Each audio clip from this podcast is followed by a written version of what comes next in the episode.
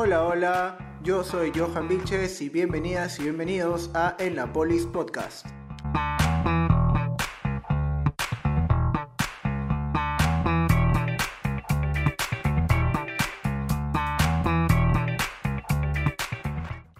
¿Cómo están? ¿Cómo están? Bueno, hoy 6 de mayo del 2020, día 52 del aislamiento social obligatorio. ¿Qué tenemos para hoy?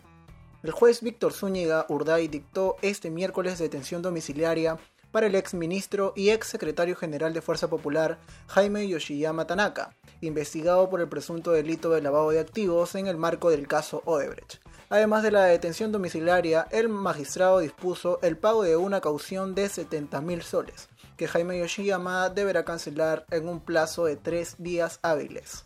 Pero este mundo está loco. Este miércoles, el ministro del Interior Gastón Rodríguez se presentó en la Comisión de Fiscalización del Congreso e informó sobre las acciones dispuestas en su sector en el marco de la emergencia nacional que atraviesa el país por la propagación del nuevo coronavirus COVID-19. En ese sentido, precisó que van 46 policías fallecidos y hay 3.873 efectivos que están infectados por la COVID-19. Asimismo, informó que hay 360 hospitalizados y 17 en la unidad de cuidados intensivos. Sobre el último punto, también el ministro del Interior afirmó que cuentan actualmente con 304 camas para hospitalizar policías infectados por coronavirus. En esa línea dijo que su sector apunta a conseguir mil camas. Además informó que los policías asintomáticos se pueden quedar en los hospitales de la PNP y en la Villa Panamericana. Desde el primer momento se dispuso que un oficial superior médico se haga cargo del policlínico interno del centro de estudios, el cual se reforzó con un infectólogo para la supervisión, seguimiento, control y vigilancia de esta situación. También se dispuso el aislamiento de los alumnos infectados, la desinfección de las instalaciones de la escuela y una mejor alimentación e hidratación, afirmó. El tema de la policía aquí viene siendo muy, muy controversial, ya que poco a poco se van destapando presuntos casos de corrupción. Y es por eso que justamente están subiendo pues la cantidad de policías infectados, no se está haciendo nada por ellos, no tienen el equipo necesario para salir. Oye, Luke, que la fuerza te acompañe. En el plano internacional, Alemania se lista ya para reabrir todas las tiendas en la nueva fase de levantamiento de restricciones. La canciller Angela Merkel da por detenida la propagación del nuevo coronavirus COVID-19 y eso supone también que la Bundesliga, la liga de fútbol profesional, haya recibido luz verde para reanudar el campeonato, mientras que las escuelas reabrirán gradualmente en el periodo de verano.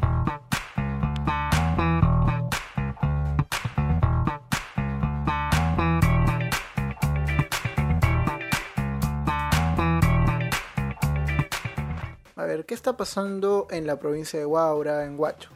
Si bien es cierto, la municipalidad viene tomando acciones, o al menos como dicen algunos periodistas locales, se está haciendo pues lo posible. A mi opinión, la situación no está manejándose de una manera eficiente o al menos no lo están comunicando bien. El tema de los mercados itinerantes, que no están bien abastecidos, y el desorden en el mercado central, en los mercados centrales, que es innegable. ¿no? Por otro lado, también la labor de concientización para mí sigue siendo muy pobre. No se están utilizando los medios de una manera eficiente. Una de las cosas que conversaba con un familiar es sobre el cierre de fronteras y de los mercados itinerantes correctamente abastecidos en cada distrito todos los días. Yo creo que puede ser viable porque está comprobado ¿no? que los mercados son el foco central de infección. O sea, cuando vayan a comprar papas o lechugas o cualquier producto, se van a llevar de yapa el COVID-19 a su casa. Si existe un mercado correctamente abastecido en cada distrito y no todo se centra aquí en Huacho, pues vamos a poder tener un mejor control tanto como para los vendedores como para los compradores.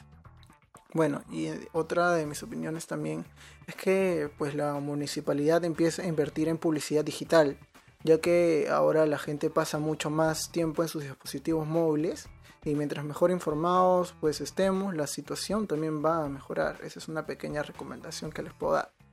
Una cosa que me preocupa también son los pequeños negocios de comida en la ciudad, Dentro de las medidas de reactivación económica se vienen trabajando nuevos protocolos estrictos que se deben seguir para poder volver a funcionar, ahora con la modalidad delivery y recojo a domicilio. Entre hoy y mañana tenía que salir ya estos protocolos, pero sinceramente dudo mucho que estos pequeños restaurantes puedan cumplirlo.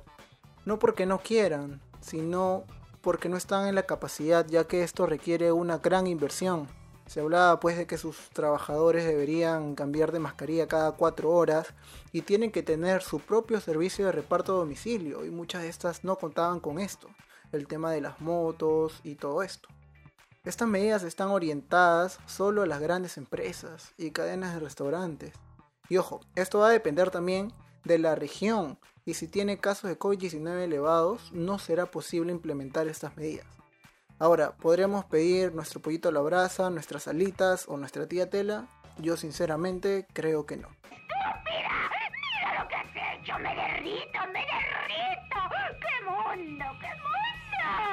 Lo más probable es que la cuarentena termine esta semana, pero esto no quiere decir que todo va a volver a la normalidad, no vas a poder hacer tu vida como antes, ya nada va a ser como antes, en un buen tiempo al menos.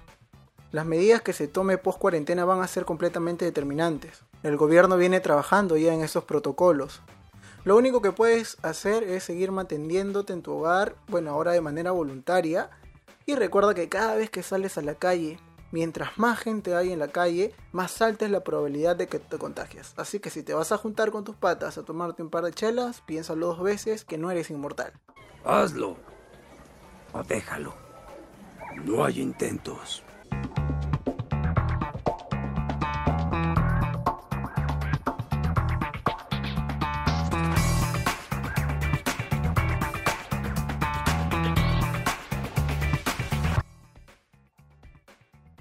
Coronavirus en Perú. 54.817 casos positivos de 429.458 muestras. 17.527 casos recuperados y lamentablemente 1.533 fallecidos.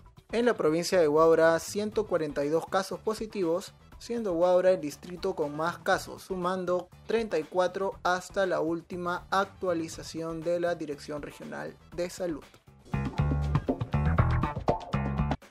Y bien, mis recomendaciones para Netflix hoy, pues pueden ver el documental Rehenes, dirigido por Federico Lemos.